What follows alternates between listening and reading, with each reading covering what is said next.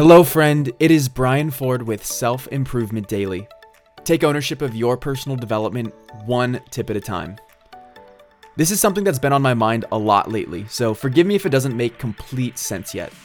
But I think there's a lot to be said about the resources we have access to and how we can use them for various reasons in our lives. Typically, when you think of resources, you think of money. That's likely because money is the most standardized currency we have in society, and it gives us the ability to reciprocate value. But money in of itself isn't worth anything. When money can be used to help you with your other resources, it starts to become effective.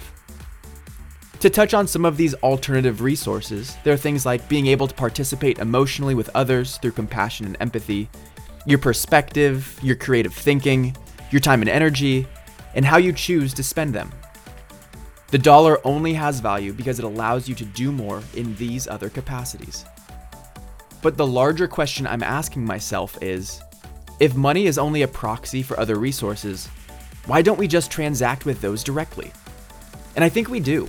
We choose where we invest our compassion, energy, and time because they are finite resources and need to be allocated appropriately.